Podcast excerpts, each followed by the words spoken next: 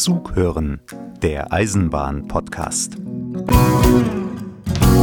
Da sind wir wieder. Herzlich willkommen zum neuen Eisenbahn-Podcast von Zughören. Ich hoffe, dass es Ihnen gut geht, dass Sie gesund sind und lade Sie herzlich ein zu unserer neuen Reise in die Welt der Züge. Zunächst geht's in die Welt der Nachtzüge. Europa Express. Unterwegs in anderen Ländern. Nachtzüge waren mal groß in Mode. Seit den 1920er Jahren fuhren viele Reisende mit ihnen, wenn sie größere Entfernungen zurücklegen mussten. So ganz bequem im Schlaf dem Ziel entgegenrollen, das ist schon eine feine Sache. Dann kamen Nachtzüge aber aus der Mode, weil immer mehr Leute immer öfter Auto fuhren oder auf weiteren Strecken sogar flogen. Und die Nachtzüge flogen vom Gleis. Die wurden vor allem in Mitteleuropa nach und nach aufs Abstellgleis geschoben. Seit einiger Zeit erleben sie aber wieder eine Renaissance. Das hat damit zu tun, dass man lieber umwelt- und klimafreundlicher verreist und vielleicht auch ein wenig weniger hektisch.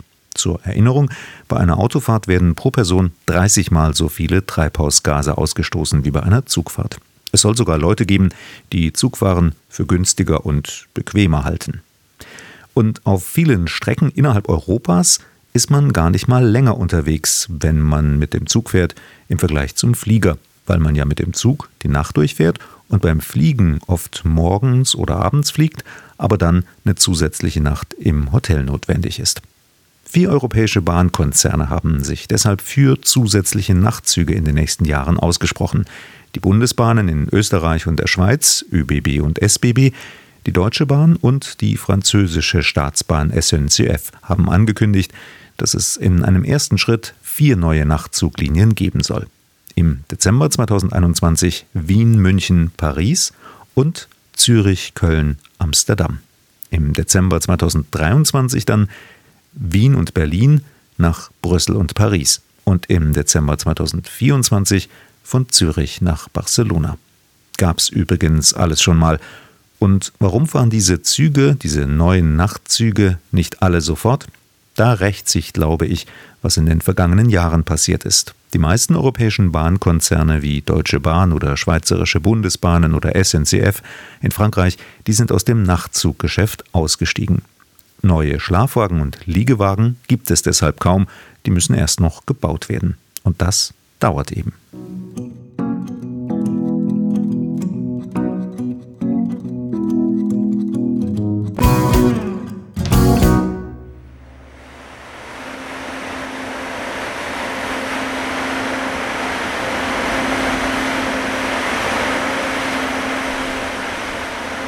Langsam schiebt sich der Büffel durch die Ebene. Die Luft flimmert vor Hitze. Das Ungetüm schnaubt. Seine Metallhufe schieben den Schotter am Bahndamm zur Seite. Staub wirbelt auf. Der Büffel reißt die alten Gleise und Schwellen heraus und setzt neue ins Schotterbett. Der Büffel, das ist ein Gleisbauzug. Der gelbe Gigant ist unterwegs auf der ICE-Trasse Berlin-Hannover, im Norden von Sachsen-Anhalt, in der Altmark zwischen Gardelegen und Öbisfelde, sagt Andreas Ecker von der DB Netz in Magdeburg, einer Tochtergesellschaft der Deutschen Bahn, zuständig für das Schienennetz. Wir haben hier eine sehr starke Belastung auf der Strecke, bis zu 170 Züge am Tag mit bis zu 250 km/h. Da können Sie sich vorstellen, was für eine Belastung hier drauf kommt. Gemischter Verkehr, sowohl schneller Reisezugverkehr als auch enorm schwere Güterzüge. Und die laufende Zustandskontrolle, die wir machen, hat halt ergeben, dass es jetzt der richtige Zeitpunkt ist, hier das Gleis komplett zu erneuern, um halt auch in Zukunft für unsere Kunden die erforderliche Qualität aufrechterhalten zu können, damit die Strecke weiterhin hochrangig befahren werden kann.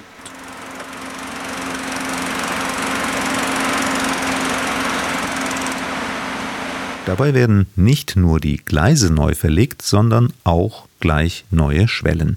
Und raten Sie mal, was so eine neue Betonschwelle für eine Hochgeschwindigkeitsstrecke wiegt. Eine einzige. 250 Kilo, also eine Vierteltonne, 350 Kilo oder fast eine halbe Tonne, 450 Kilo. Die Antwort erfahren Sie auf dem Zughören Hörbuch 9 mit einer spannenden Reportage über den Büffel, den gelben Giganten. Außerdem sieben weitere Geschichten von Menschen und Zügen unter anderem von der Arbeit der Eisenbahner an der ehemaligen innerdeutschen Grenze.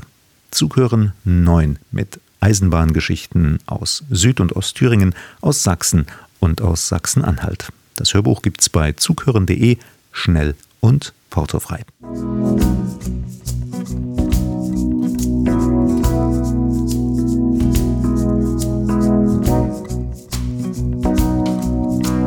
Bahnbuch. Lesestoff für und über Züge.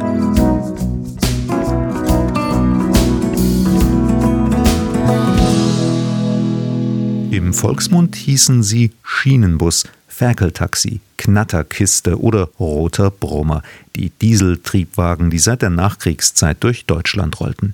Bei Bundesbahn im Westen und Reichsbahn im Osten gab es zwar unterschiedliche Baureihen, der Zweck war aber derselbe. Sie sollten einen möglichst kostengünstigen Zugbetrieb auf Nebenstrecken ermöglichen und Dörfer und kleine Städte mit den nächsten Zentren verbinden, wenigstens ein paar Mal am Tag.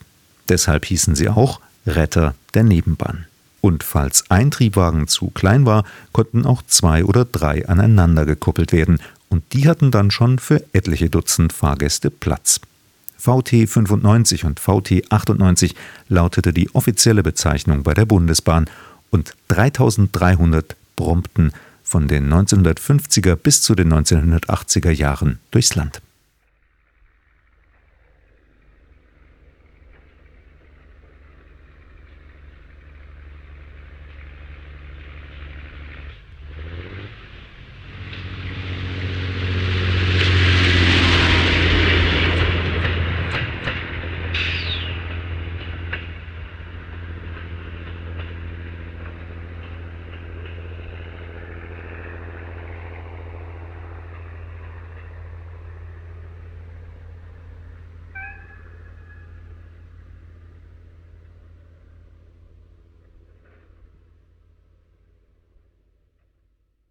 An diesen Motorklang der Schienenbusse erinnert eine CD aus dem Joachim Seifert Verlag in Wiesbaden.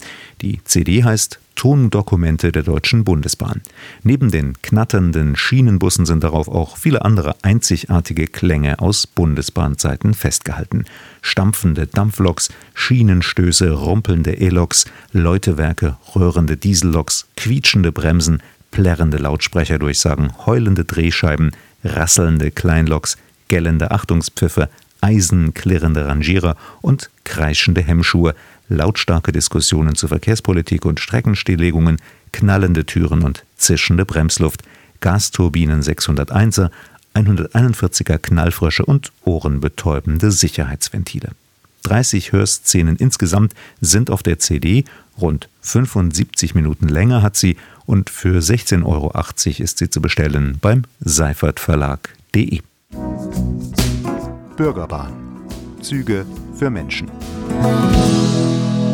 In Zügen und auf Bahnhöfen gibt es immer wieder Menschen in Notlagen. Sie bekommen Hilfe bei der Bahnhofsmission seit über 100 Jahren an mehr als 100 Orten in Deutschland.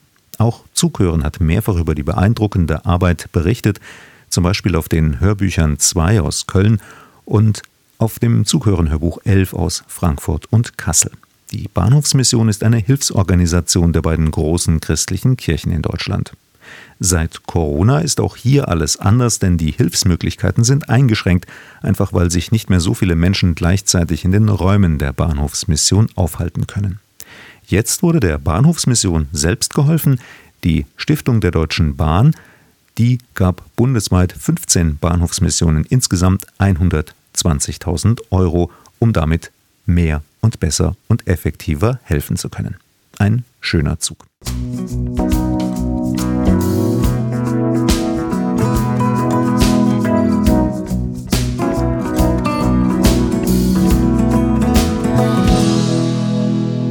Zwischen Kassel und Göttingen hat die Bundespolizei einen ungewöhnlichen Einsatz gehabt. Dort hatten sich nämlich zwei Schwäne bei einem Ausflug an der ICE-Schnellfahrstrecke verehrt.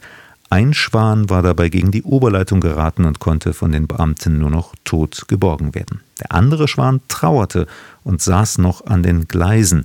Die Bahnstrecke musste deshalb vorübergehend für den kompletten Zugverkehr gesperrt werden. Mehrere Versuche, das Tier von den Gleisen zu locken, blieb für die Polizisten ohne Erfolg. Schließlich rückte die Feuerwehr aus Fuldatal an und hob den Schwan mit Spezialgeräten von den Gleisen. Durch die Rettungsaktion waren insgesamt 23 Züge jeweils 50 Minuten verspätet. Die Feuerwehrleute setzten den Schwan schließlich an der Fulda aus. Das war's für heute. Dankeschön fürs Zuhören. Dieser Podcast nimmt Sie regelmäßig mit in die Welt der Eisenbahn und er ist kostenlos für Sie. Deshalb, wenn Sie den Podcast unterstützen möchten, dann bestellen Sie einfach ein Zughören Hörbuch. Eine Übersicht finden Sie im Internet unter zughören.de. Wer dort direkt bestellt, bekommt die Hörbücher innerhalb Deutschlands schnell und portofrei zugeschickt. Sie können natürlich auch bei Ihrem Buchhändler vor Ort bestellen. Auch er freut sich, wenn Sie ihn in diesen Zeiten unterstützen. Danke und alles Gute, Ihr Markus Wetterauer.